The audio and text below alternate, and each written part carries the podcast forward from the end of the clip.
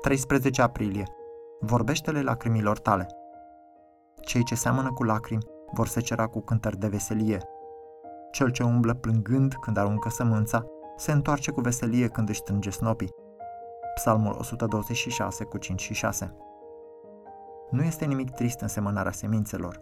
Semănatul nu presupune mai multă muncă decât culesul. Zilele pot fi frumoase. Putem avea speranțe mari legate de cules. Totuși, acest psalm ne vorbește despre semănatul cu lacrimi. El ne spune că unii umblă plângând când aruncă sămânța. De aceea, de ce plâng ei? Eu cred că motivul nu este că semănatul este un lucru trist, nici că este greu. Eu cred că motivul nu are nimic de a face cu semănatul. Semănatul este pur și simplu lucrarea care trebuie făcută, chiar dacă există lucruri din viață care ne fac să plângem. Holdele nu așteaptă până ce terminăm noi cu suspinele sau până ne rezolvăm toate problemele.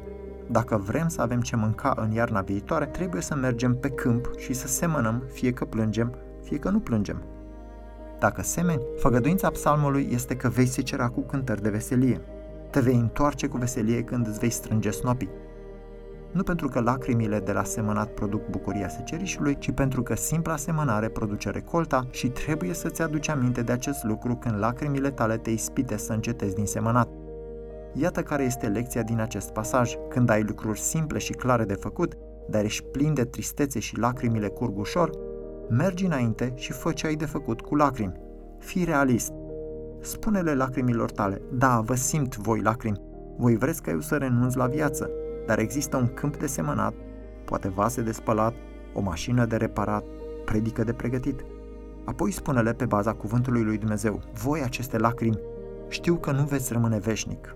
Chiar faptul că îmi fac treaba cu lacrimi și cu toate celelalte va aduce în final un seceriș de binecuvântare. De aceea, dați-i înainte dacă așa trebuie. Dar eu cred, deși nu văd sau nu simt complet, eu cred că simpla mea lucrare de semănat va produce snop de roade, iar lacrimile mele se vor transforma în bucurie.